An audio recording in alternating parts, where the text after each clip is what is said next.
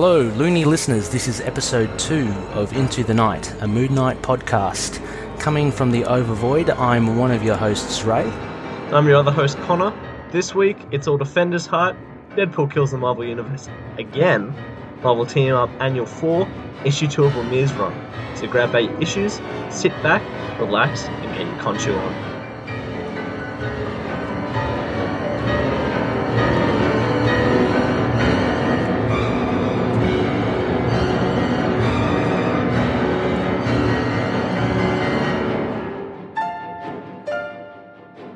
Right, Loony listeners, we are back, episode two.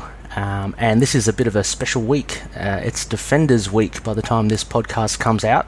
Connor, are you looking forward to the Defenders? Uh, I mean, what's it been? Two years in the making now? I couldn't be more excited. I think this will just be maybe even the best out of the five series we've got so far. Just couldn't Yeah. be more excited. Just, Ah. just, just, I'm just there. I'm definitely just I just can't wait myself. Yeah, it has been has been a big build up. Um, started all the way from Daredevil, um, two of their season, two of the seasons of Daredevil, and then we've got Jessica Jones, Luke Cage, Iron Fist. Uh, it's just a big culmination. So uh, we're really looking forward to it. Um, from a Moon Knight point of view, uh, there's been a lot of talk of Moon Knight actually being involved in Netflix. Not necessarily the Defenders coming up this week, but uh, there's been a lot of speculation, Connor, I think, with Moon Knight possibly popping up in the near future. Yeah, well, I mean, Ray's sent me some links. I'll I'll claim no investigative claims over this information, but yeah, there's been some articles popping up about um what people want and things to read into for defenders, and a few of them have our good friend Moon Knight, specifically Marvel Knights and Shadowland, which maybe not feeling so much Marvel Knights just yet, but definitely I'm Mhm. feeling a Shadowland influence on defenders coming up. Yeah, there's definitely a Shadowland vibe, uh, if not for the fact that we've got the hand predominantly as the enemy. So, uh, yeah, we'll, we'll I guess we'll see come Friday the 18th uh, what the defenders will be like. But um, on the news front, it's been pretty lean uh, the last few weeks with Moon Knight stuff. So Connor and I have kind of dug up the latest articles, uh, and they are more defenders related. So hence we thought would make this a defenders episode. Uh, the first one was uh, a recommendation for nine comics to read. Um, as Connor mentioned, uh, to, to prep yourself for the Defenders. Um, so, first off on that list was Shadowland, which we mentioned. Uh, Moon Knight had a, I thought, a pretty good run in that because uh, his solo mini series off that main arc uh, was quite interesting. Yeah, I, I think I revisited Shadowlands about oh, a year ago, and I think out of all of them, that's probably the best, even better than the main series. So, I mean, wouldn't, I wouldn't mind taking a few cues from that. Yeah, I think, I think apart from Shang Chi as well, just personally, yeah. uh, and and just seeing Dev, uh, Daredevil as the the badass, which seems to be a recurring theme. Look, we've got Captain America now in Secret Empire.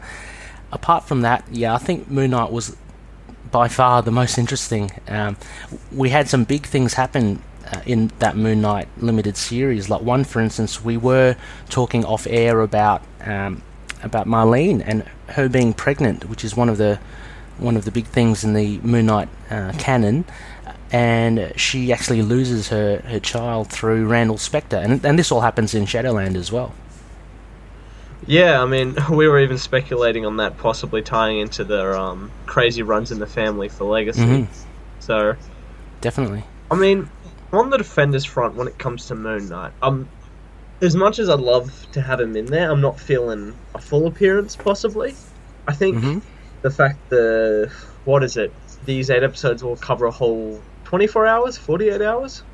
That's right. Yeah, it's a very short time span, isn't it? yeah. it? Let me just get that up. Yeah, I'm, I'm thinking we'll get a little bit of a hint, whether it be a Spectacore building or a Gena's Diner, maybe even a Crescent Dart in the background, as like the animated shows used to do, where you'd watch an episode of X Men the animated series and Punisher's rifle would be in the background somewhere, aiming. Mm, I, yeah, I think the um, I think possibly d- there's definitely potential for Gena's Diner, and uh, I had a little conversation with with Connor and, and some others about possibly seeing Spectre in Doctor Strange, which I watched last night, but that's certainly doable. But just having even just the branding or the logo somewhere in the background. Um, also, Jake Lockley, we've mentioned before, being a cab driver, Mm. that would be that'll be think of great.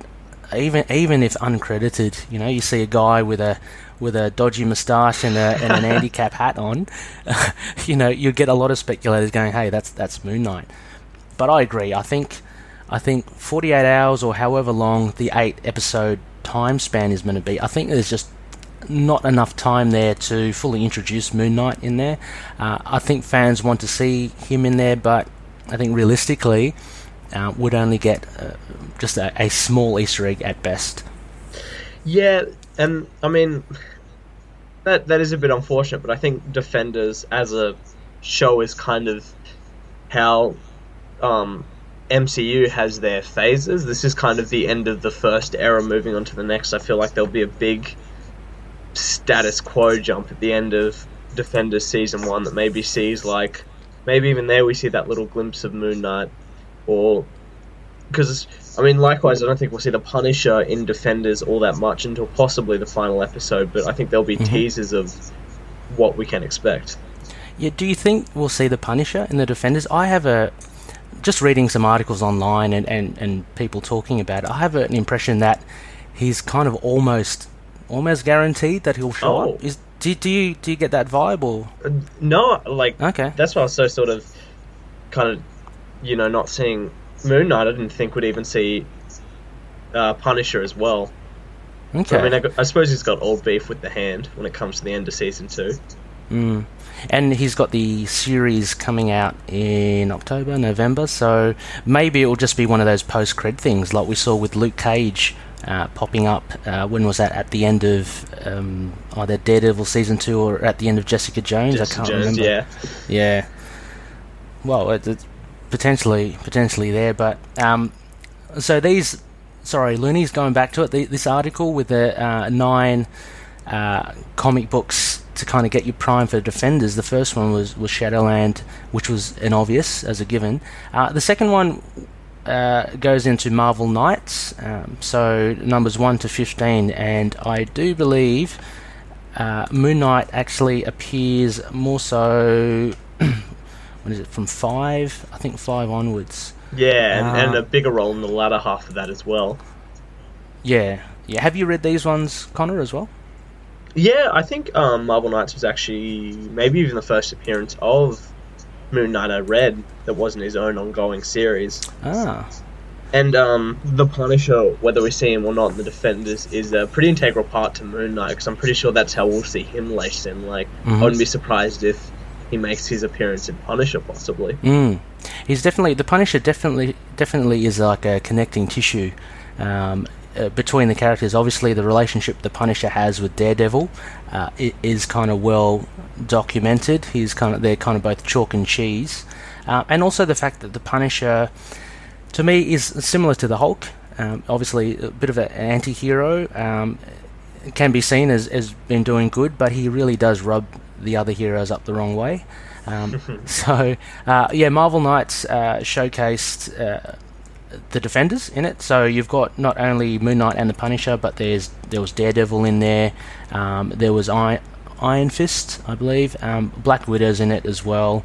Uh, even Shang Chi and Cloak and Shang-Chi. yeah, and Cloak and Dagger. So uh, there's a you know there's a, a tentative connection there with the Defenders again through Marvel Knights, but it's one of the recommended reads to kind of get you into the Defenders.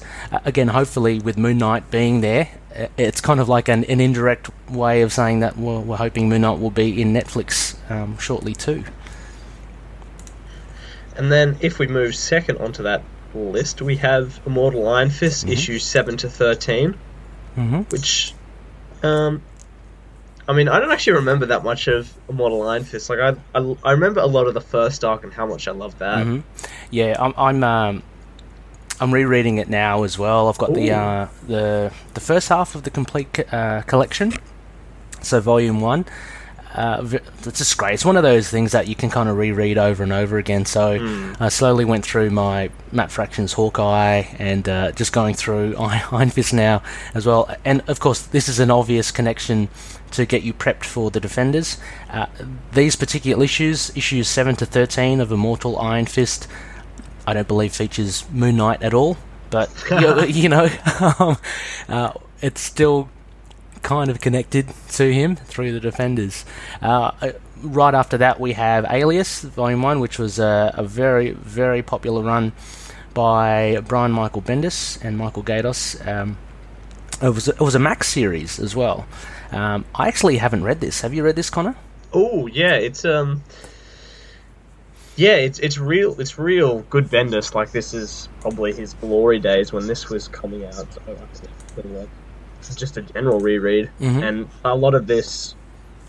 Actually, a, a lot of this wasn't so much used in the first Jessica Jones season. The what was taken from Alias was basically the last two volumes of the series. So, I think they're counting on a bit of that first arc to be in Defenders. You know, the issues one to nine. Oh, okay. And what do you do? You remember uh, what mainly happens in one to nine? Um, well, I, I think it was a lot of Jessica Jones sort of investigating parts of the Marvel Universe. So a lot of the issues were having to find up maybe like dirts on some heroes or Mhm. something connected to the heroes that she would go deep undercover to find out about. Mm-hmm. Like the um Purple Man wasn't. Purple Man, I think, has a few references in these, but his arc's the last volume of that series, I think. Okay. And we'll see anyway later on. I think one of our comics that we're going to do for this Defenders special, which is Marvel Team Up Annual Number 4, features the Purple Man, uh, and we'll see that he's uh, different still uh, as well to the TV iteration. Um, Very suave. very suave. Uh, but with Alias, yet again, uh, no real connect. More more of a connection to the Defenders. Nothing too much on Moon Knight there, other than look, Bendis did a Moon Knight run as well, so you can kind of chalk that up to a bit of a connection. Um, the next one we have is Daredevil issues 190 to 191. Um, so this has much to do with Elektra, uh, and again, look very little on Moon Knight. Uh, again, Connor, have you have you read this by any chance?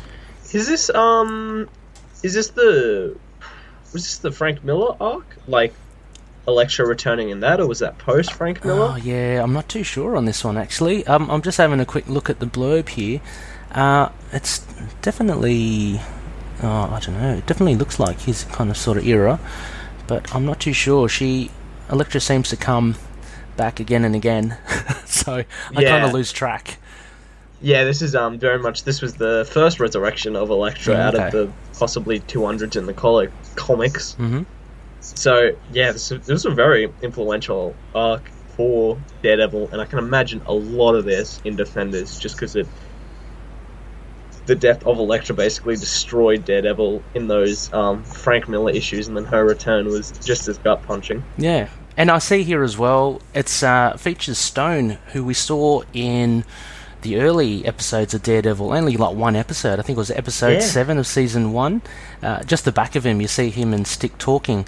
Uh, apparently, he features in these issues as well. So I think there's a connection there with the Chaste, um, which. Uh, Stick is uh, a part of, and which is kind of like the the immortal enemy of the hand. Yeah, I imagine that very much going to be in Defenders. hmm Just and then next on the list we have Power Man and Iron Fist, fifty to fifty-four. a very classic cover. I think I've seen that cover from the Essential Collection. They've used that a lot for uh, the collected uh, comics. Um, so th this has got the classic uh, pair of Chris Claremont and John Byrne. Again, look, hey, there's no real connection to Moon Knight here, um, but it it would be a good primer for the um, the Netflix show coming up. Yeah, um, and this was the that cu- that was the first big jump into the new series, Power Man and Iron Fist. You know, that's technically the issue one because forty-eight and forty-nine were um, Power Man, just called Oh wow! Power Man. I'm Oh, pretty okay. sure, yeah, either that or it was called Luke Cage, Hero for Hire, one of the two. But yeah, Yeah, right. fifty was where it got the tagline and Iron Fist. So Iron Fist actually, well, finally kind of gets a bit of a um, a bit of a part of the spotlight, I guess, which is good.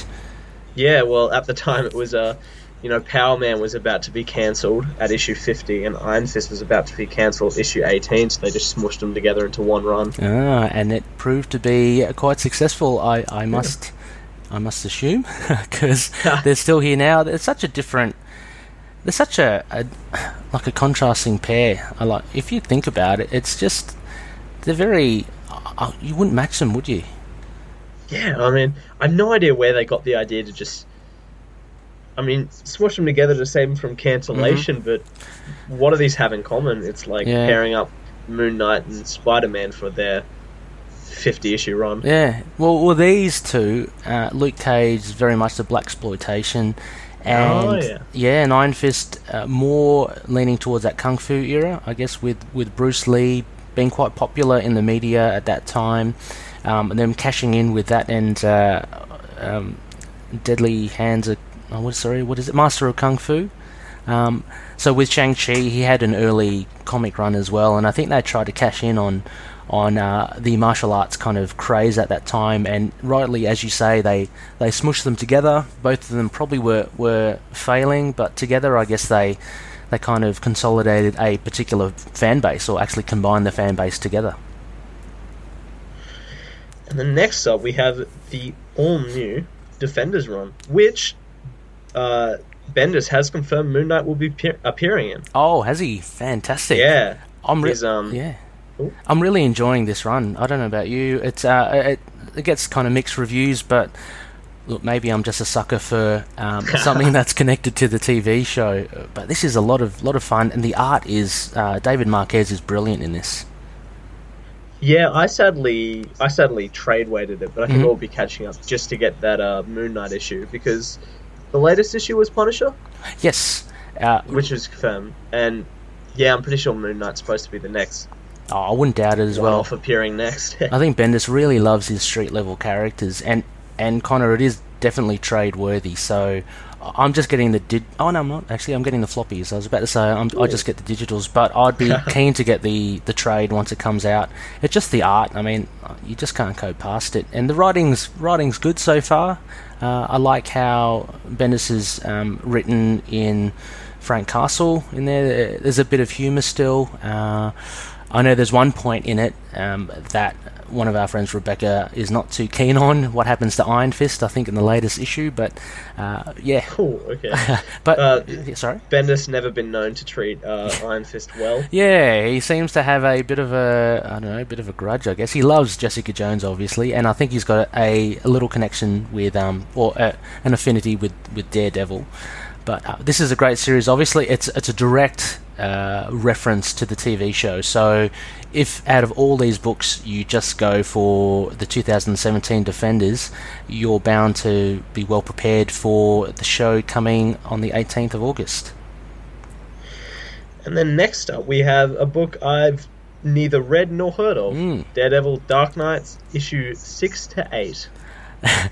I can't say I've seen the cover or heard of this. Uh, there have been many kind of titles of Dark Nights or Dark Days or um, you know End of Days, but I yeah I'm quite unfamiliar with this. Uh, and just quickly skimming through this article, uh, written by uh, Jimmy Palmiotti, who's actually he actually used to write a bit of uh, the Punisher in the 90s. Mm. I know, um, and it says you get some cameos by Colleen Wing along with Misty Knight. So, so, a bit of a Daughters of the Dragon kind of spin there.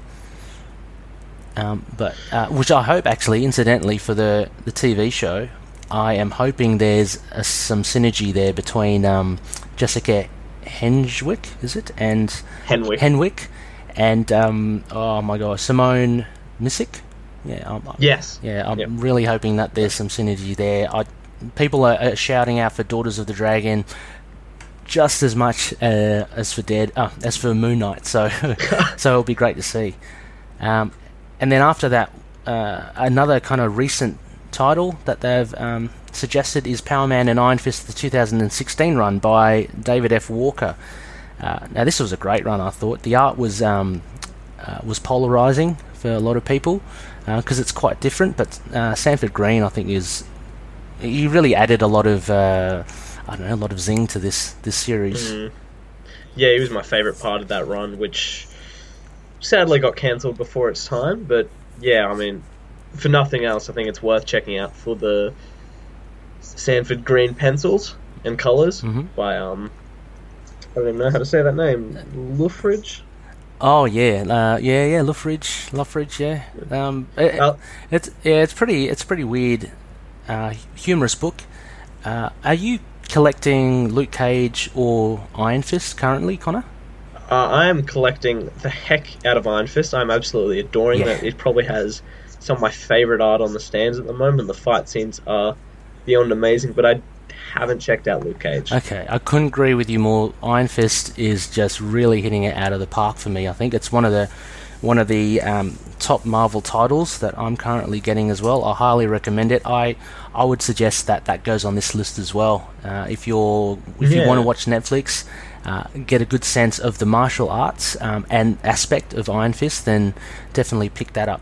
Luke Cage is good as well. Look, look, maybe I'm a bit biased, but I I didn't I don't mind it actually. The the art is a lot more simple, uh, a lot more stylized, but the story is interesting. It goes into just briefly. It goes into um, uh, Dr. Ber- Bernstein um, and how Luke isn't the only experiment that uh, he had worked on. So there are other kind of um, uh, what do you call it? Um, bulletproof skinned people uh, around. Ooh, yeah. Actually yeah. Hmm, so it's de- definitely worth checking out as well. I'd say those two. Um, so those were those were the comics, I guess, that they recommended for the Defenders series. And the other thing that we had um, posted as, as a bit of news uh, was a YouTube uh, clip called "Top Ten Things We Want to See in the Defenders." Um, now, did you have a, a chance to have a look at this, Connor?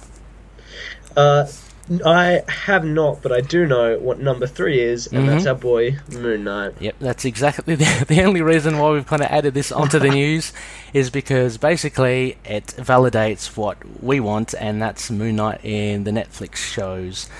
Um, so, as rightly the the video goes, um, it'll be great. Moon Knight will be a great fit for Netflix. Uh, he'll bring a different angle, being uh, insane basically, and and having that tie-in with uh, almost the like the spiritual um, with Khonshu uh, as well. So uh, it's a, it's a great list. We'll put it in the show notes. Uh, there are top ten things that they that you know we want to see on the defenders, uh, ranging from number ten Sigourney Weaver as a as an enemy who I'd think would be really great. We still don't know much about her. Um, have you read up? Yeah, which is probably the most exciting part. Mm. Like apparently she gets her hands dirty as well, so I'm I'm just I just can't wait to see that because she kind of every time you see her, at the moment she looks very calm and cool and collected, uh, well dressed. So if she's tackling four street level heroes, I just love to see what she can do. Uh, number nine's also Claire taking on a bigger role, which uh, in Iron Fist, a lot of people were saying she tended to be a, a little annoying in that season. Did you um did you pick that up, Connor? I, I, I felt the first episode she was a little shoehorned in, but Uh-huh. I think she was fairly integral to that plot. Like, I, I, I don't think annoying more of a. Yeah, Maybe you could make an argument for plot device, but yeah, uh, I think I think she's great all round in whatever she's in. yeah. I, th- I think she's great. Um, I think the problem was that it was the fourth series, um, fourth di- different series that she turned up in again, and there was that question of, well, she knows Daredevil, Jessica Jones, and Luke Cage. Why doesn't she tell Iron Fist about them, or, or kind of get them to help Iron Fist out by the time we see Ah, her in. Iron Fist? So there, there was a little, a little, uh, you know, slack her way in that sense. But she's definitely a, a plot device, yeah, and like she's definitely a um, a an Agent Coulson or a Nick Fury, I guess, for the Defenders world. Um, the other thing we want to see is the Iron Fist costume. Do you reckon that will? Do you, do you think we'll see that, Connor? I, I, I'm not too sure. No, I don't. I don't think so. Yeah. But they'll probably be. I'm, I'm guessing they're probably saving that for the big uh, Iron Fist season two. That's the one. Hmm. Well, my mind. there was a poster which showed him having at least some collars. You know, the high green collars. In one of Yeah, he. It's it's sort of a costume. I'm not sure whether they'll go further than that. Yes. Yeah, so it's starting to lean towards it. I I just can't wait to see him to put the um, the mask on, and I reckon there will be some connection between that and Daredevil's original mask, or maybe Matt um, suggests it to him or something. I don't, well, actually, I, I should take that back because we did see Orson Randall in Iron Fist wearing that already. So Oh yeah, true. Mm, so maybe he just, you know, it is the Iron Fist costume. Uh, the other thing that we want to see from this YouTube thing is um, what happens to Elektra, which is kind of a given. I think she's got a big role in it. From what I read, she she's considered a, a main cast member, so she's practically in all of the the episodes. Yeah, I, I, I Uh, feel like maybe she'll even flip flop to a hero in this Well, coming I- bit. I'm not sure. yeah. I, I I think yeah, I don't think you can go into that expecting something small out of a. I I totally forget the actor's name who plays Elektra, but just Uh, Elektra. El- Elodie Yung, yeah. She, well, I, I hope so as well. I think there's a bit of a, a bit of redemption at the end. I'd imagine that's what I can only see. Like she, she being the big bad the whole way, and then kind of finding her way back. But I reckon there'll be some sort of tragedy. uh, the next point uh, of what we want to see in the defenders is the kingpin.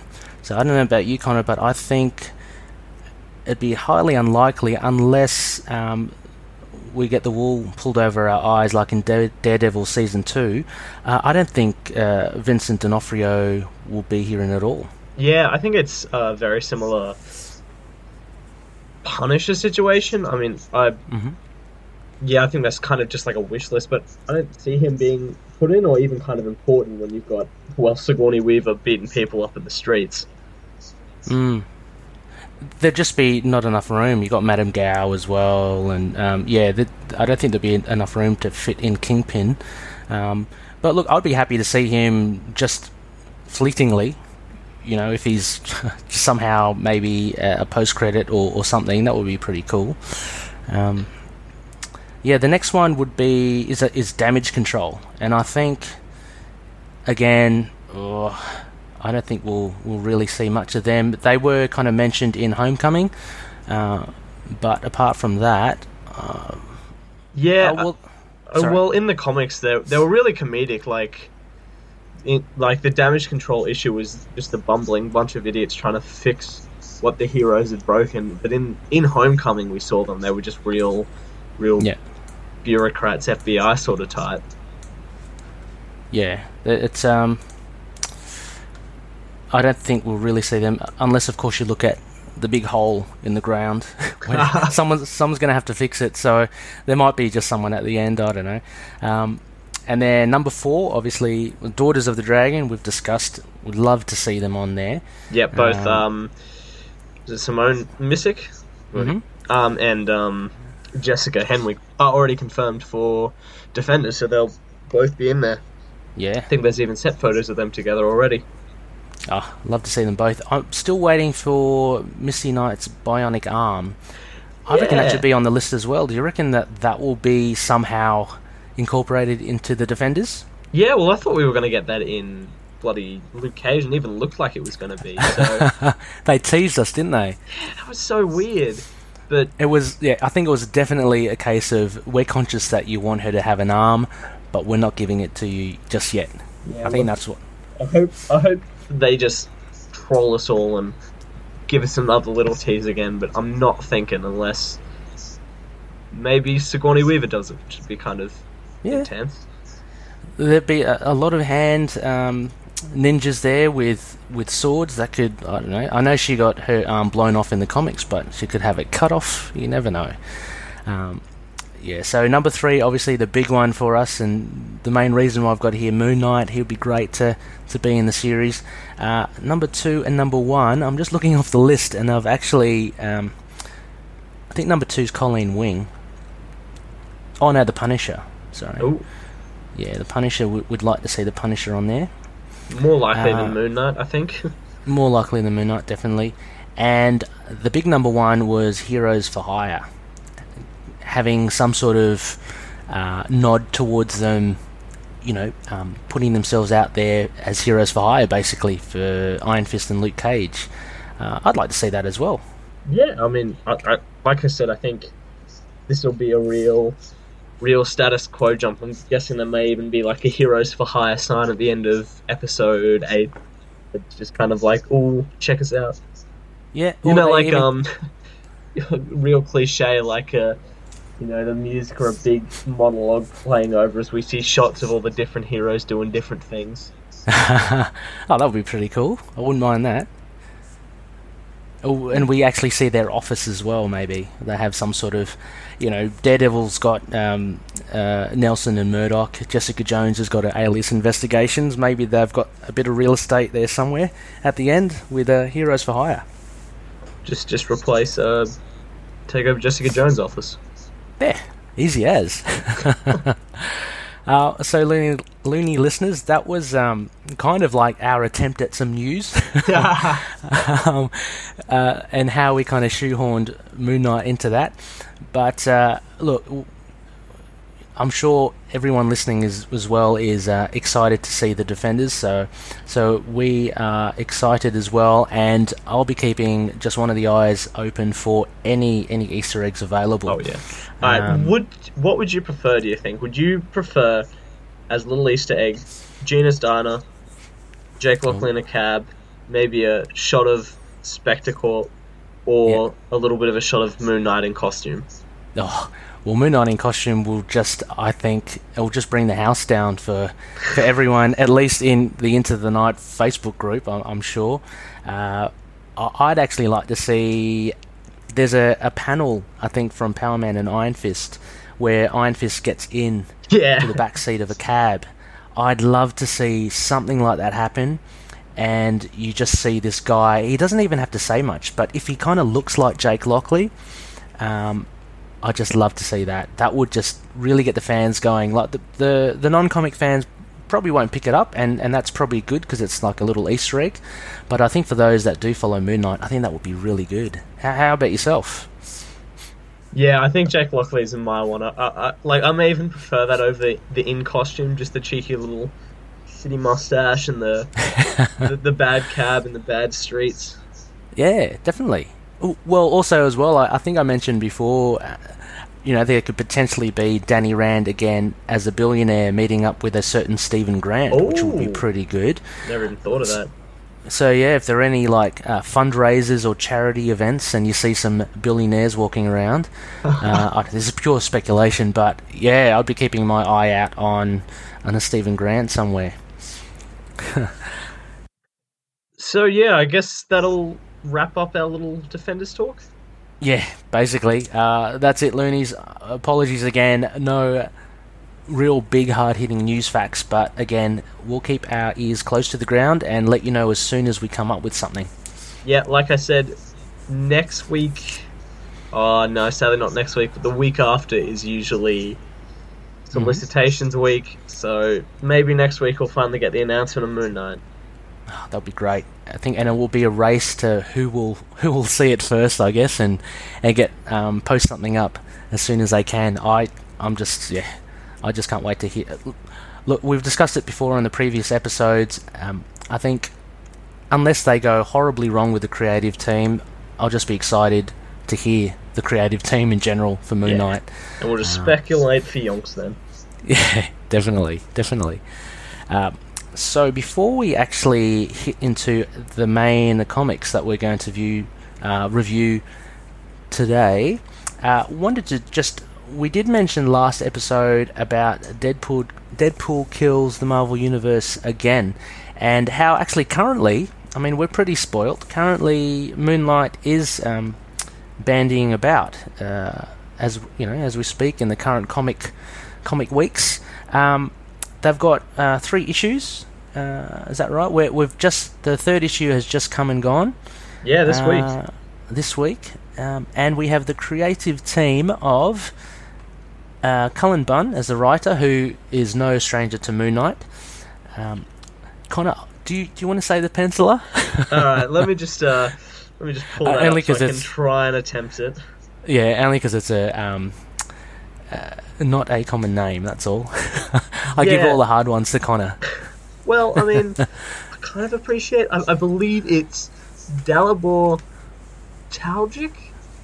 Yeah, that's pretty good. I think. I, I, I'm not sure the A is actually there. The sorry. Uh, I'm not sure there's an, another A in there, but I'm pretty sure it's just Talgic. Oh, ta- uh, I see an Talagic. Yeah, yeah. Yeah. It just got it's got and uh, the inker we have. Oh, well, the inker we got Goran Sudzuka, and on colorist uh, Miroslav Vra. Oh, that's So- how you say that. I'm Oh, I don't have no, I have no idea. We'll roll with it. Edit that part out. You sure? uh, but this is a good series. Like we won't get into it too much, but uh, just as an overview, uh, three issues so far. Uh, Connor, if you can give us a thirty-second pitch so far. oh yeah. Um. Well, set in another alternate universe similar to the first Deadpool kills the Marvel Universe by Bunn.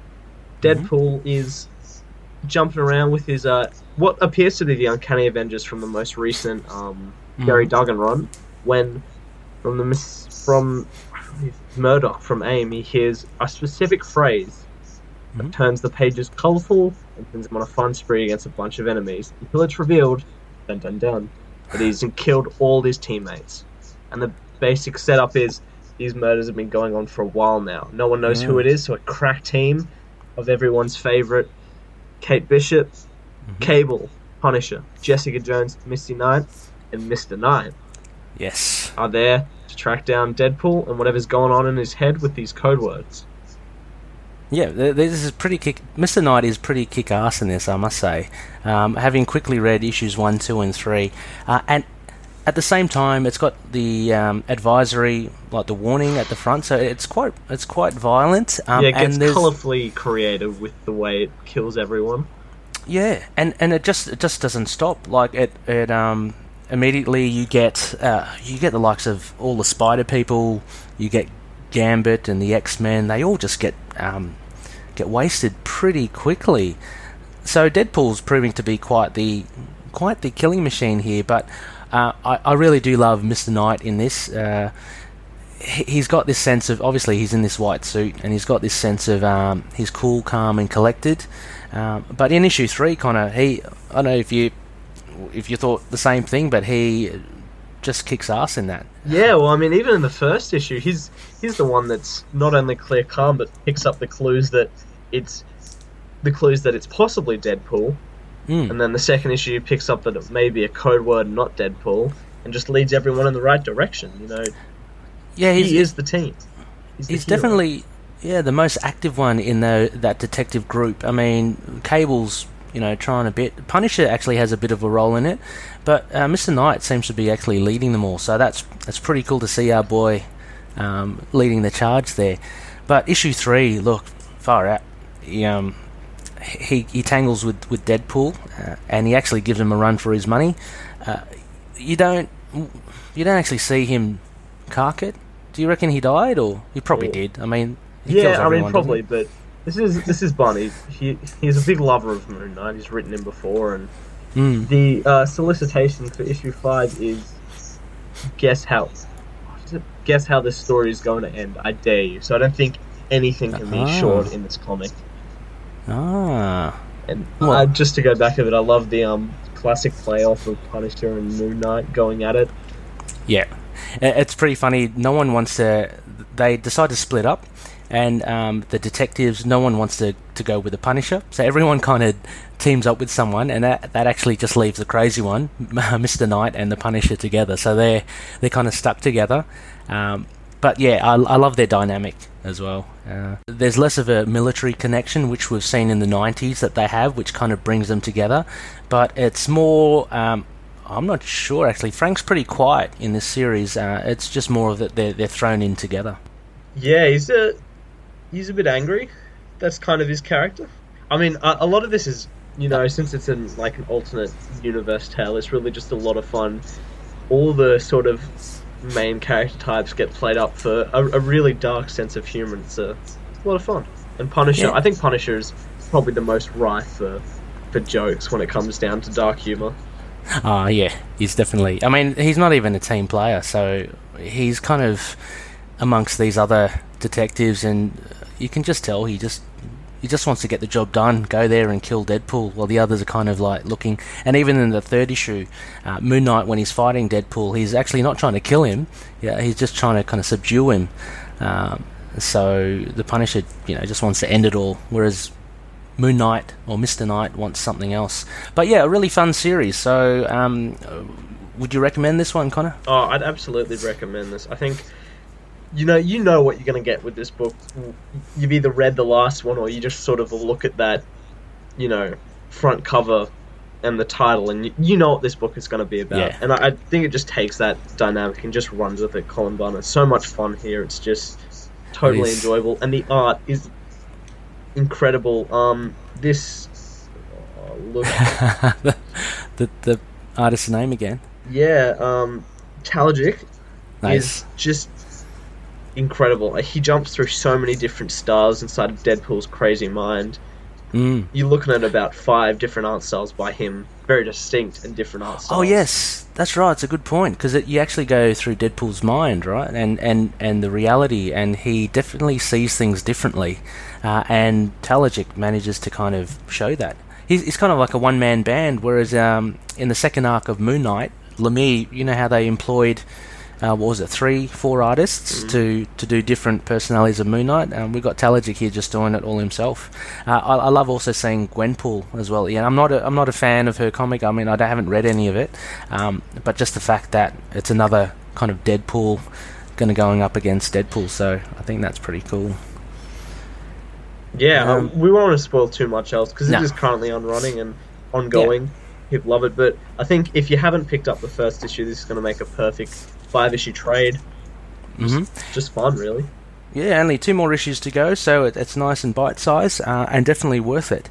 Um, okay, so I think we're going to dive into uh, the two comics that we've listed for for review this episode. We're going to just spin it around a little. You know, being only episode two, uh, Connor and I have just talked about you know just playing fast and loose and, and seeing what format works. Um, so first of all, uh, we'll be tackling the Marvel Team Up Annual Number Four, cause, just because it has that Defenders uh, feel to it. So we'll be doing that first, um, and then that will be followed by issue two of Lemire's Moon Knight. Uh, now, just a point of difference from episode one, um, we won't be kind of reviewing panel by panel. Um, we may well go back to it depending on um, what we find more interesting. Uh, we'll, we'll just do a kind of like a, a, pitch as to what the comic's about and just our main, I like to call them our main aspects to the comic. Um, and we'll we'll rate each comic at the end. So uh, I reckon to start off, let's go to look at uh, Marvel Team Up Annual number four. Um, so, Conman. You want me to Uh, give a bit of a pitch? Oh, okay, actually, just before the pitch, yeah, right, sorry. Um, so this was released in August 1981. Uh, it's called Power Play, the story, uh, and we have writer Frank Miller, uh, who's everyone knows. I, Uh, I, I think just as a point, this is um, this was pre Daredevil days before he was actually known as a really sort of heavy hitting, violent writer. This was when he had a very sort of fun and ah. Yeah, that, laissez that, would, faire Spider Man run. That would actually make sense. I didn't consider that, but yeah, I where it falls into his classic Daredevil run, yeah, okay, I can see that because Daredevil's uh, quite quite light-hearted in this in this issue. Um, so good good pick up there, Connor. Um, we also have Herb Trimpe on on on pencils with Mike Esposito on inks and um, George Roussos um, on colours. So uh, before we go into that, Connor, before we go into the pitch, um, the cover. What do you reckon? I love this cover. I think it's real classic. I, I don't know anyone who actually worked on this book outside of um, Frank Miller, but Mm-hmm. um, yeah, I love the. I feel like it's a very sort of. I think this cover is actually kind of famous because there's a lot of parodies Yes. of this. The big purple man head and the hero sort of almost gravi- gravitationally pulled into orbit around his head. hmm And it's also as well, I do believe, one of the legacy covers. I think it's the Jessica Jones Yeah. one. It actually take it pays um, homage to to this cover. So this cover must have gotten must have generated a lot of um, a lot of interest back in the day, and it, it's now like one of the classic covers. Uh, so Connor, a the pitch for this story. What have we got? All right, what do we got? Well, the Purple Man is back. with a new lease on life and uh, a bit of gentlemanly suave, a nice, a nice purple suit. His plan to leave the life of crime, however, behind him after the recent tussle with Daredevil, Mhm. however, goes awry when uh, an altercation in the driving lane leaves him losing Kingpin's heroin. It was Mhm. millions of dollars worth of heroin from one of his lackeys. So, um, Kingpin, somehow immune to the abilities of the Purple Man, Mhm. never explained, um, wants his Oh, it dues for it his does- losses. Oh, it is?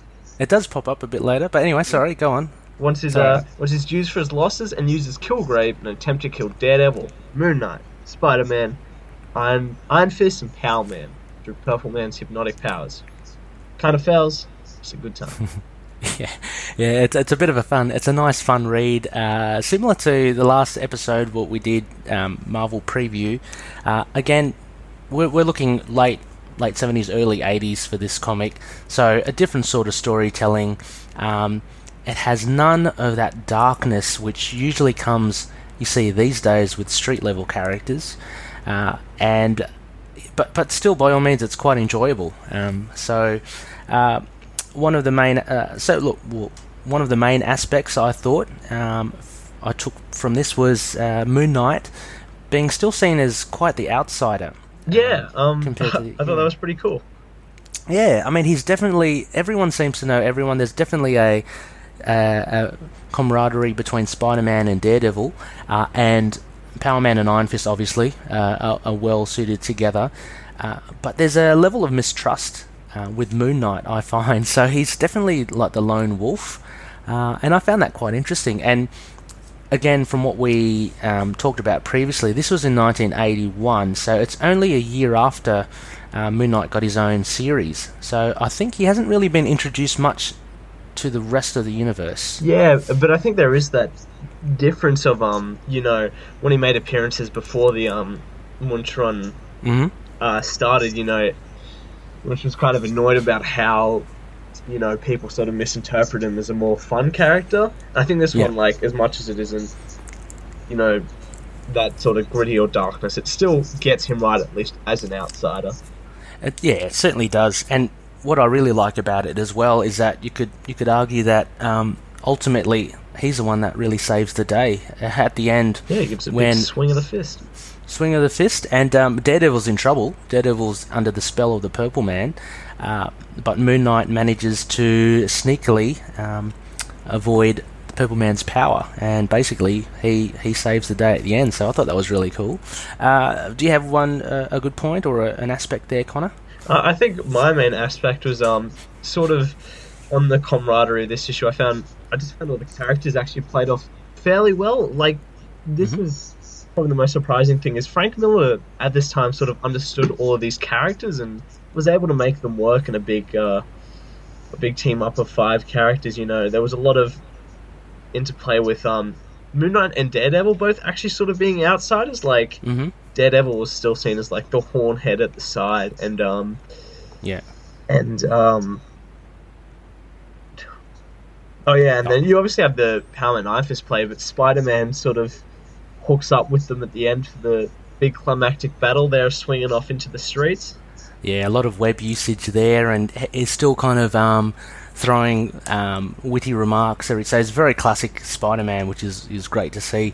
Uh, I agree as well. I think um, I think Miller's kind of similar in to Bendis in the way, in that um, he has a good grasp of each of the characters, and um, I'm not sure. Well, I'm not sure if Miller had any. Um, well, he doesn't really have any play with Moon Knight or a Power Man Iron Fist, but he seems to understand Daredevil and Spider Man um, really well.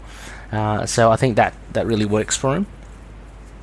Yeah, Um, and um, he has a lot of fun with these characters too.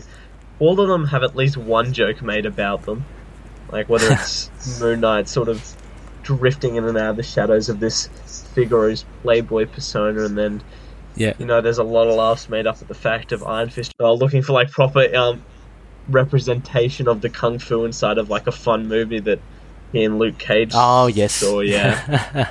yeah. No, it is pretty fun. Um, yeah, it's a, it's a good it's a good uh, ex- explanation of the characters, and and they they've got what I like about it is that they've got um, their kind of branded logo. It's like there's a little introduction to each of them. Um, so it's kind of like, okay, we've got this annual. Here's a team up. He's obviously Spider Man. He's on the first panel, but you got these guest stars, and whenever they're they're first seen, you see their kind of logo hit, and it's uh, yeah, just a nice touch, I think. Um, sorry. Uh, yeah. Um, one of the points I will make is it, it's very um, narration light. You know, at a time even when the when all the other runs were still using big amounts of narration, even in the first Moon Knight run, this was this was fairly light. It, it was kind of well told through the eye. Yeah. That narration slide a bit, it was made a lot more enjoyable. I mean, still plenty of text. It's the eighties, Yeah. but Oh, but compared to, as you're saying, like uh, other previous issues of the time, uh, yeah, it lets the the, um, the art speak a lot for itself, and it's uh, which you see now these days. It's uh, it's not as text heavy, but um, yeah, this was definitely uh, an like easy read. I found it wasn't you weren't bogged too much in text, um, and the visuals are quite were quite enjoyable. I think, um, yeah. So uh, one of the other aspects I had was it's kind of like um, kind of like a, a little bit of a goof almost or a continuity thing was Moon Knight's powers. There was this one thing where he's kind of introduced and he's spying on this pigeon um, breeder, and for some reason he knows that there's a sniper, uh, you know, hundreds of meters away, and he throws a crescent dart at him. Uh, and the sniper says, if I'm just going to pull up this page, the sniper says, how, how did you know I didn't make a, he didn't make a sound? And the Moon Knight says, my methods are beyond your understanding, sniper. So, I don't know, there's a bit of a supernatural thing there. It's not really explained. What do you make of that? Yeah, yeah. No, I, I was the same sort of thing. It was obviously like, uh, you know, people were still undecided about whether he was supernatural or not. Hmm. It, it maybe maybe it had something to do with him being bitten by a werewolf, but actually by that stage, and and I think the Moon Knight continuity previous was was very muddled, but by 1981, um, uh, Moench had established the the Khonshu aspect to him, uh, and there was very little to talk about him having any other um, powers of perception. Yeah, there's Um, even a scene here of him sort of like leaping off a building. Yeah, like Superman, it's just neatly jumping off. So that, I, I found that there was a bit of a continuity thing there with with Moon Knight's powers for this. So maybe Frank Miller, you know, a bit of creative license. Just uh, look, I don't know his powers. I'm just going to suggest that he knows things. So I found that quite interesting. Yeah, well, I think if I may jump to my next aspect and go back Mhm. to uh, probably maybe even my favorite part of this outside of the our Moon Knight is the uh, villains here. Mm. Our yeah, um, the two, two big hitters. Yeah, Kingpin and the Purple Man. The Purple Man here, interesting. Probably my favorite part is his try to give up the life of crime by um, I think it was said he was uh, was he was beaten by the prison and supposedly drowned? Yeah, but he, I think, however he got his powers, it, it kind of made him resilient, not as um, a bit bit more resilient than a normal human, and he survived that. Uh, but then he's just kind of walking around. He's just doing his thing, isn't he? He's just controlling things willy nilly. He's, he's, if anything, it has a, t- a nice tie to the David Tennant um, version of Purple Yeah. Man in that he's very bored. Like he, when, the the idea of like you can do and you can ask people to do anything you want, you can have whatever you want. It's actually inevitably not that fulfilling. Mm. And I, and I love the um David Tennant. Well, obviously it's the best version of the character, and what we saw in Alias, him a very Mm-hmm. creepy and gross character. But I I did love the um very stupid looking go swing on a pole Spider Man and him in a in a dumb purple suit running Yeah. around just kind of trying to enjoy life again. Yeah, it, yeah. He, he's a bit of a loose cannon as well. I, I like the um. Well, there's also that scene where he kind of absconds that horse and carriage, and he just picks up that that woman, and he tries to basically. Well, it doesn't seduce her. He tells her to kiss him, uh, but at that stage, before anything gets any goes any further, he goes, "Oh, we'll get out of the cab. I'm not interested anymore." Terrible So-. Yeah. So he definitely has um has this amazing power, and that was actually one of my aspects as well. is um, a very big difference from, again, the Netflix version of Purple Man. Uh, it doesn't seem to be pheromones that he's secreting to Yeah. control. It's more actual his actual voice. So um, that that is actually quite crucial in the in the um, the story of how he's actually inevi- inevi- eh, inevitably defeated.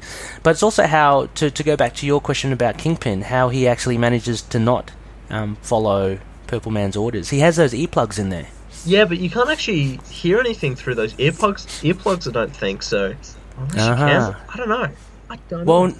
well, actually, yeah. Later on, Moon Knight said he couldn't, so it's it's kind of up in the air. Maybe another little goof there, a bit of an inconsistency there in Frank Miller.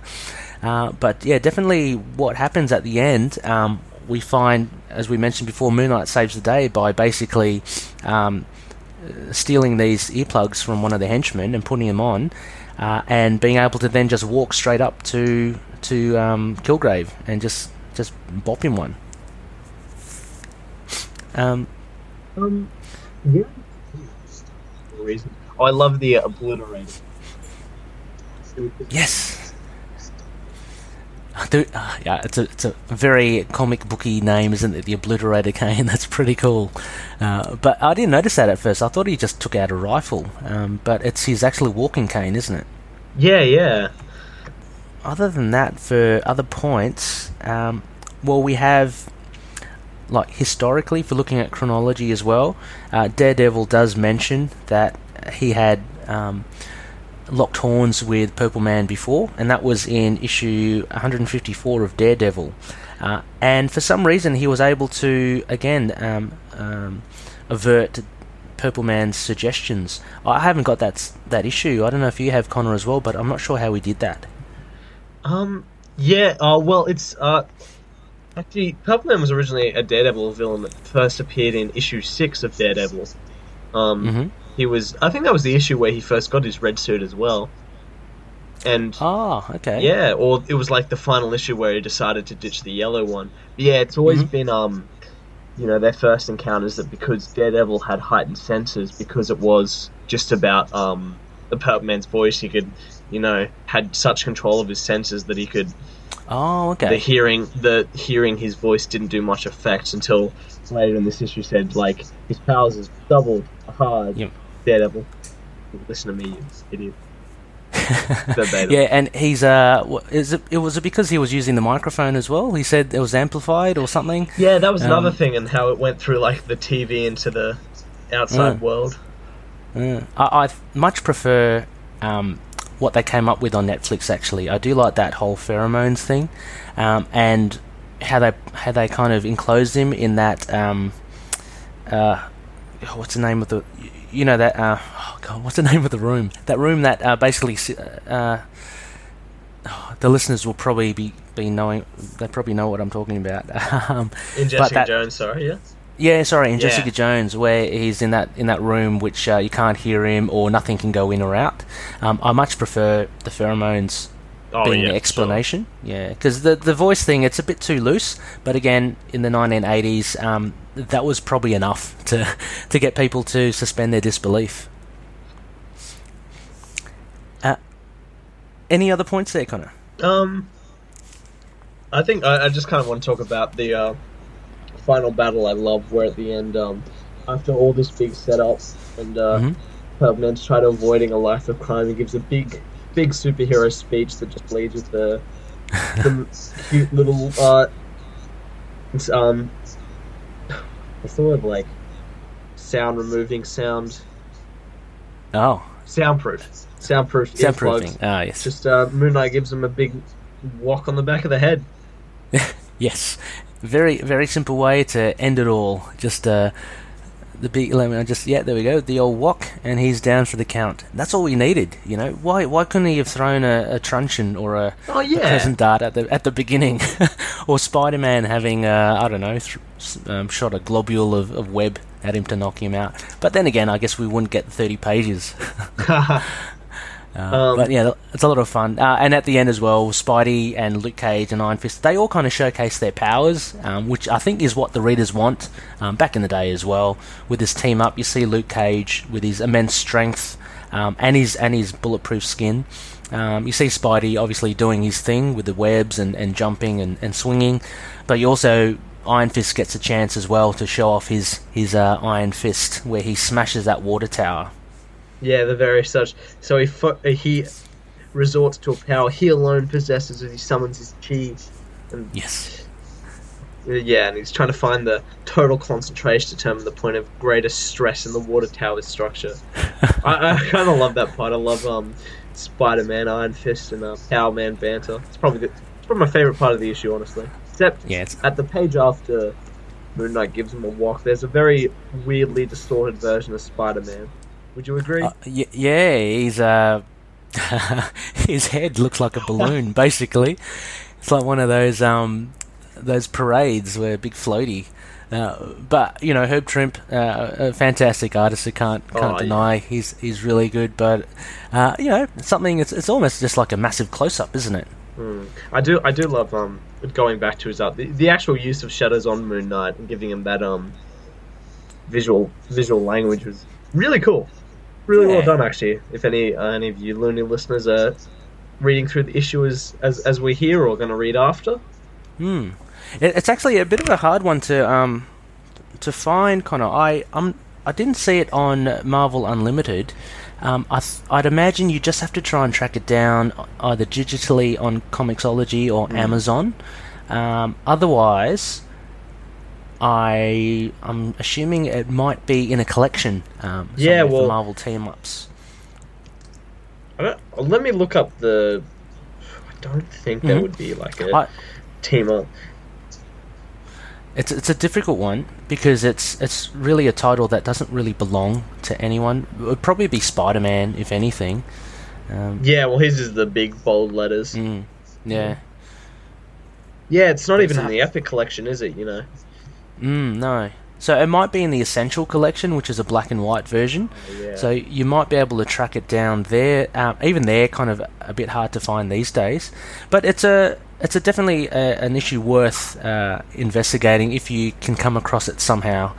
Um, yeah, if uh, yeah. So we'll just leave it at that.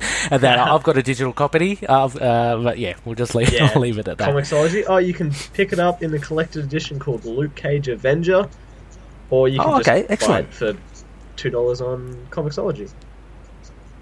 Oh, okay, perfect. Well, there, there you go, listeners. That's how on I'm. Comixology. Comixology. Yeah. Yeah.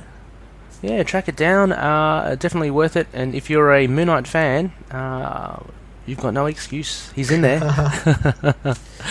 Well, right. Alright, well, um, um, oh, I believe we're both on the same page here with the our little review, our little yes. final, final, final score. Final.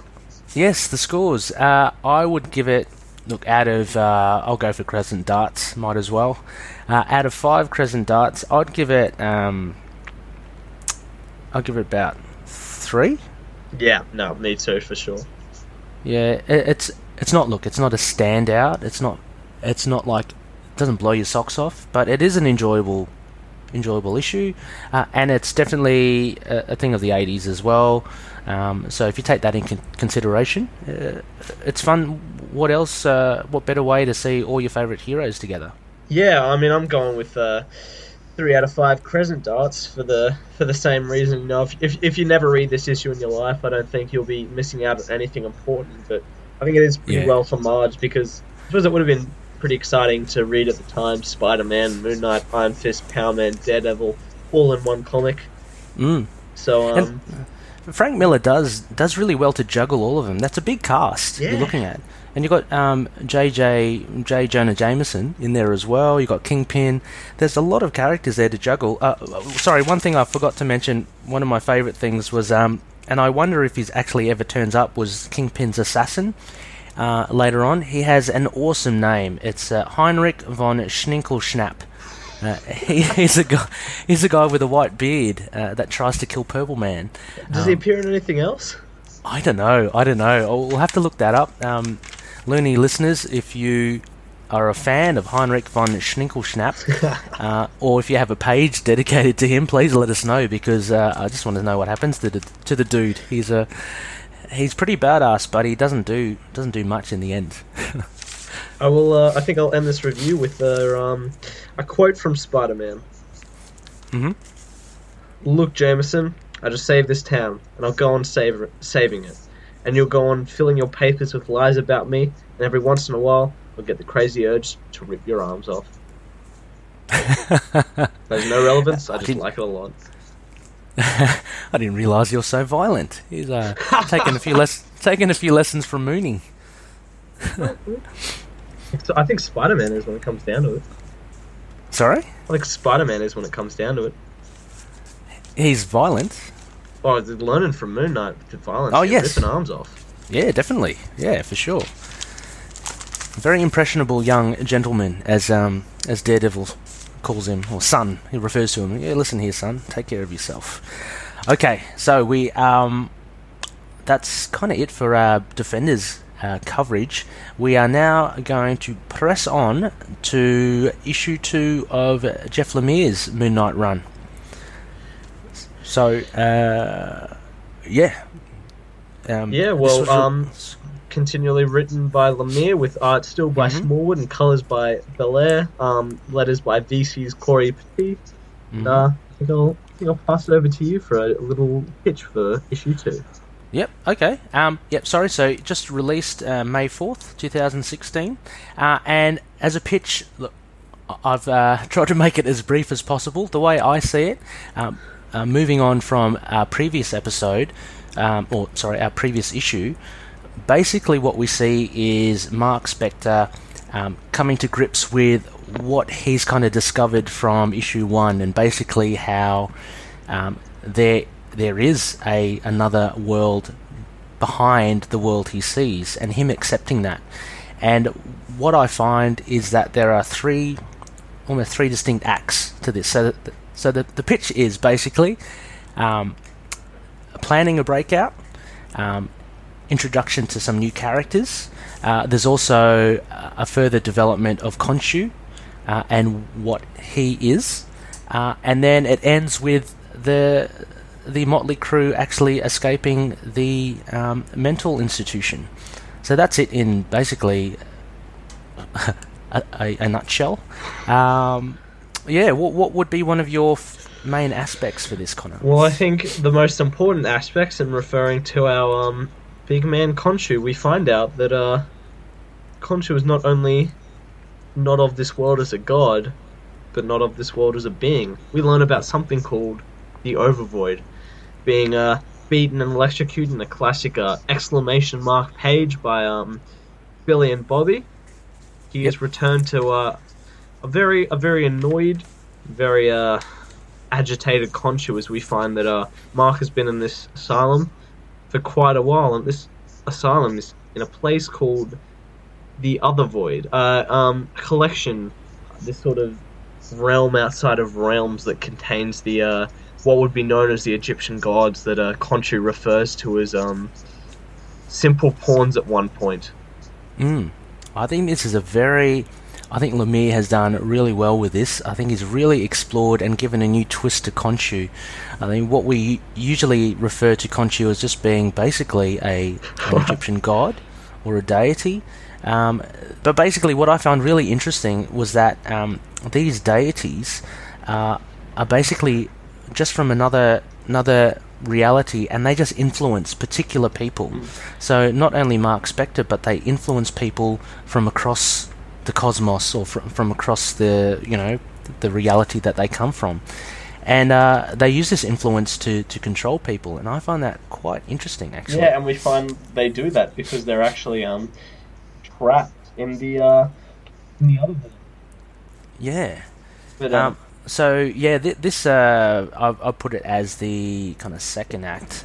Much of the the comic is taken to an explanation of this. So you got two, four, you got you got about four, well, you got about six pages um, of it, just an explanation of where Khonshu comes from, and actually it kind of brings to light a bit more, uh, a bit a bit more as to how you know what is happening with Mark actually. So what we get is more of a an explanation uh, about Khonshu, and this kind of validates Mark a little more uh, in the fact that he's not entirely crazy. Um, but I- love the art in this again. Actually, the most color you get is there's a little um, uh, page there with what looks like the pyramid just floating in space, and Bellaire does this awesome thing with you know cosmic uh, greens, blues, and um, and reds in there as well. Yeah, and we'll, and we see like a visual language continued from the previous issue of that real sketchy sort of very um yeah definitely what's it gra- graphite sort of drawing. Yeah, I think so. Um, it's like almost smudged as well. Yeah, of you know him talking with Khonshu inside his head, or and then it's just this gorgeous, you know, very very sort of stated flowing colors of space that surrounds the uh, over other void. Well, I'm never going to yeah. get that. That's quite confusing, actually, but but it is it is very interesting, and I like how Lemire has explored this aspect of it. Um, very very interesting as well. Uh, look, that was one of my aspects as well, Connor. Uh, it was Khonshu's origin, which is which I think is one of the highlights of this issue, actually, um, because what you get around that is basically Mark and his supporting cast just trying to break out of the of the mental institution. Um, one of my other big points, I'll just jump to it actually, is and what really kind of spun me out with this issue is that towards the end, as they're actually leaving the institution and they are heading to, they're going down into the, the train station, um, is that you start you have the likes of Crawley and Gena and Frenchie actually seeing the same thing that Mark sees yeah. as well. And I find that I found that I just thought in my head that was very disconcerting because for issue one and for the first half of this, you kind of think, okay, that's all in Mark's head. But when the others see it as well, and it ends with it as well, you have the zombies, the the uh, the mummies come out, and they obviously see it too. You're kind of questioning, okay, hang on, so what is real and what isn't? It just really confuses you even more in a good way.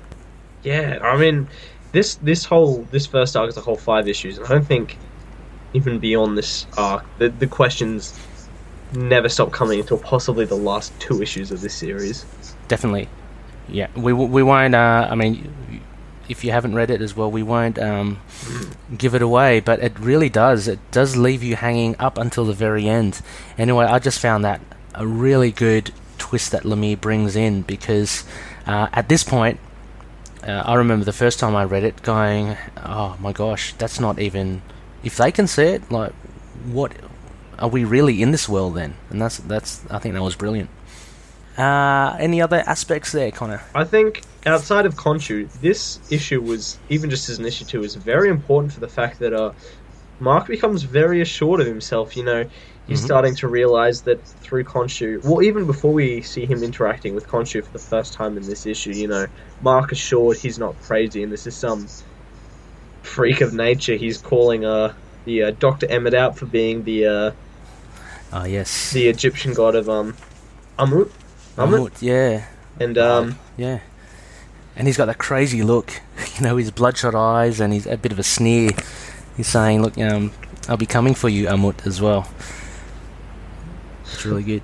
He also, as well, um, one of the other big things I see is the introduction to Frenchie. So, um, Jeff Lemire, prior in issue one, you got to see a bit of Marlene, Gena, and obviously Crawley. And to round it out, we ha- we now have Frenchie, who, similar to Crawley, actually believes Mark 100% as well and gives him his suit uh, and helps him escape. So there's a bit of a question there as well. Um, Crawley explains that he kind of he knows that something's wrong because he basically because he's done a lot of drugs as well and, and it's kind of opened his eyes to it. Uh, that's how he explains it to Mark. Uh, I wonder how then Frenchie uh, believes all this as well. Uh, maybe he's spoken to Crawley, uh, or maybe he's he also done a lot of drugs. maybe he's done a lot of drugs as well. Yeah, I, I, found that quite interesting as well. And Frenchie um, has a striking resemblance to a French actor, um, Vince, Vincent Cassel. Did you pick that up? No, I don't even know who that is, admittedly. Oh, okay, okay. Well, um, for any movie buffs or cinephiles out there, um, and, you, and it becomes more apparent later on in the series as well. I think Greg Smallwood has definitely fashioned Frenchie after uh, one of uh, France's um, A-list actors, uh, Vincent Cassel, so or Castle. I'm not sure how you pronounce it, um, but yeah, this is generally, apart from the Khonshu bit, this is generally a uh, an escape story, um, and it's it's basically Mark. Um, there's a really brilliant splash here of him finally suiting up. Oh, it's Uh, just and yeah, and he basically says, "We're on the clock, people. Let's rock." Uh, that's that's just brilliant. He's he's ready to roll. and I love the um. That's my boy from Khonshu. Yes. so Khonshu is definitely kind of there, still kind of guiding him. Uh, Marlene is still, I found interesting, she's still kind of out of it. Like when everyone else is kind of up and about, would there be any symbolism there, kind of, you reckon? Um, from from what we know so far, I mean, not not in hindsight, but would Yeah, there be any well- reason why she's not active? I feel like, I feel like, well, um, what is it? Crawley says that she's been drugged more heavily than anyone else. I think it's to, to keep her away from, um, keep it away from Mark and not, uh, not let her have Ah. a glimmer of hope in her. Oh, okay. Yeah, so maybe that was it, just to um to make sure that she doesn't, you know, successfully team up with Mark. Um, maybe she's a bit of a um, a troublemaker as well. Little did they know that Crawley uh, is is just as capable of um, pulling off a, a, an escape. But um, yeah, this is uh, yeah, this was this was generally a, a really good series. I think. Um, what would you give this a rating? Oh, I mean, there's Of. just there's just so much to be said about the, the story we've gone over and just how much the artwork's here. You know, everything about Mm. the last Yeah. issue's colors and panels and setups. We went very in depth last issue. Just comes back here. Yeah, it's very see it- consistent. Mm, Yeah. And uh, just they just how they repeat that thematically, and we see the world changing to that dystopian sand rush version with the with some zombies at the end. Yeah, which uh, that was really unexpected. I remember reading this first because I'd never associated. It's funnily enough, although it being Egyptian, I'd never associated like mummies or, or zombies with Mark or Moon Knight. Uh, but again, it's a nice little uh, pickup from Lemire, I think, of adding that in there, and it's just a totally kind of um, comes out of left field for you. Uh, so exactly as you say, I think it's the consistencies are there. There, there are things um, which are there from last issue layout wise, like the the circles which magnify, um, you know, the shot. Uh, also, the exclamation mark in the uh, electrocution um, or the shock therapy stage. Uh, Exclamation mark spectrum on that kid. um, and also the uh, again the level of detail of the backgrounds. Um, I can't say enough about that. But yeah, for this uh, Uh, for this issue, I mean, uh, my immediate jump for this entire series is five out of five Crescent Darts. But I mean, to give it to maybe be a bit more special, I don't know, maybe like a, you, No, you know, this is it, kind of the the big the, the big sort of setup for you know the next three issues to come, and you know obviously leading up to a big fight scene. Um, so you know what, maybe four point five Crescent Darts, but basically five. I mean, this is a flawless comic from issue to issue. Yep. Just no going wrong. Uh, yeah, I'm the same with you. Well, I'd give it like five as well. We can break the rules, kind of. I reckon if we get even a better issue after this, I'm just going to go six out of five, Alright, seven we'll out of five. yeah, exactly. But this is a really good issue. It it just keeps you involved and keeps you interested. You know, there there are no bits that lag. I find. Um, uh, if if you compare it to the first issue, I would probably give the first issue a bit more. Um, so I'd give it, you know, f- five and a half out of five Crescent Darts, and I'd give this one five out of five. Uh, yeah. Lemire's just really paced this really well, uh, and you can tell there's been a lot of thought in how he um, reveals information slowly. I love, I love, uh, just on that point, I love the setup of this. You know, every issue in this run, despite it's a big, long-running narrative, is always has its like introduction, its complication, and its climax. And you know, this the issue where you first see him suit up as Mister Knight. You know, that could have almost been the end. You know, it builds up to the climax, Mm. but you see that, and it keeps on going, and then you get another big cliffhanger at the end. And it's just snappy. And by saying that, actually, as well, you've revealed that uh, Lemire just he doesn't work with with formulas. so it's not predictable uh, in Yeah. any sense. You, you can't just go, okay, okay, that's it. Okay, this is going to happen. I bet this happens. Um, as you mentioned, he has something that looks like the big reveal at the end, but he keeps on going and he keeps that interest up. And I think that's very um, sign of a really good writer, actually. Uh, um, and I just love how we fleshed out Khonshu. Basically, it's I find that really, if you compare it with the earlier stories and and how we kind of described in the history and overview of Moon Knight what Moench had uh, intended for Khonshu, uh, this just adds another layer totally as well. I would be really keen to see what comes of the other void and the over void, like later on. Um, Yeah, anyone who's um new to reading this alongside us, you know, those two things and Khonshu get a very big, you know, and drawing out. Crazy. Yeah, it's very good indeed. All right, well, that pretty much wraps up that review of Moon Knight issue two. Uh, a very good issue, so go get it if you can. It's available, uh, readily available on Marvel Unlimited. Um, they're uh, it's available on um, single issues. Uh, it's currently in a volume one trade of Lemire's works. Uh, also, Comixology as well. Uh, and am I missing anything else?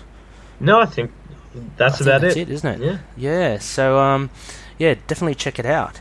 Uh, next week, what do we have, Mr. Connor? We have Lemire issue three, hmm and then our other issue I may have forgotten. Uh, the other issue, oh yeah, we haven't actually set yet. Um, oh, So keep an eye out on our um, Facebook page and or Twitter. Um, we got a question from the audience this week actually about a sort of reading list recommendation Oh, for um. Yes. for um for new uh, new coming loony readers, but we may even um possibly leave that to flesh out maybe even next week. Okay, yeah, that sounds good. Um, we'll come up with, oh, I know, as as we mentioned in the overview, there are so many good arcs, um, but maybe we can give a, a a smattering of you know particular issues in general. Mm. Yeah.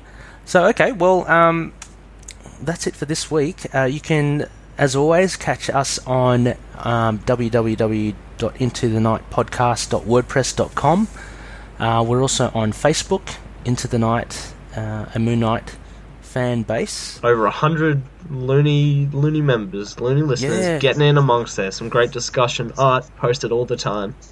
Oh, definitely, and it's it's um yeah, it's great to see people posting up their art and their their thoughts on uh, on Moon Knight. I like the one I think it was by Brian Cherry who mentioned uh, he had a question where what happened to Frenchie's partner, which is a very good question from the Huston run because he just disappeared. Actually, he was a very interesting character.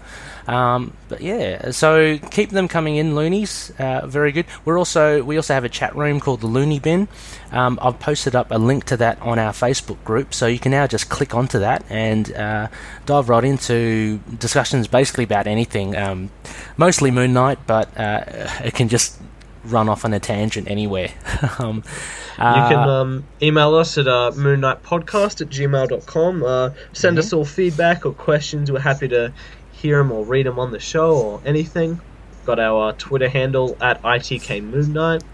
hmm And we're also available on any good um, podcast catcher like Overcast, uh, Tune In, which I think we've just been put on, um, also uh, Podbean.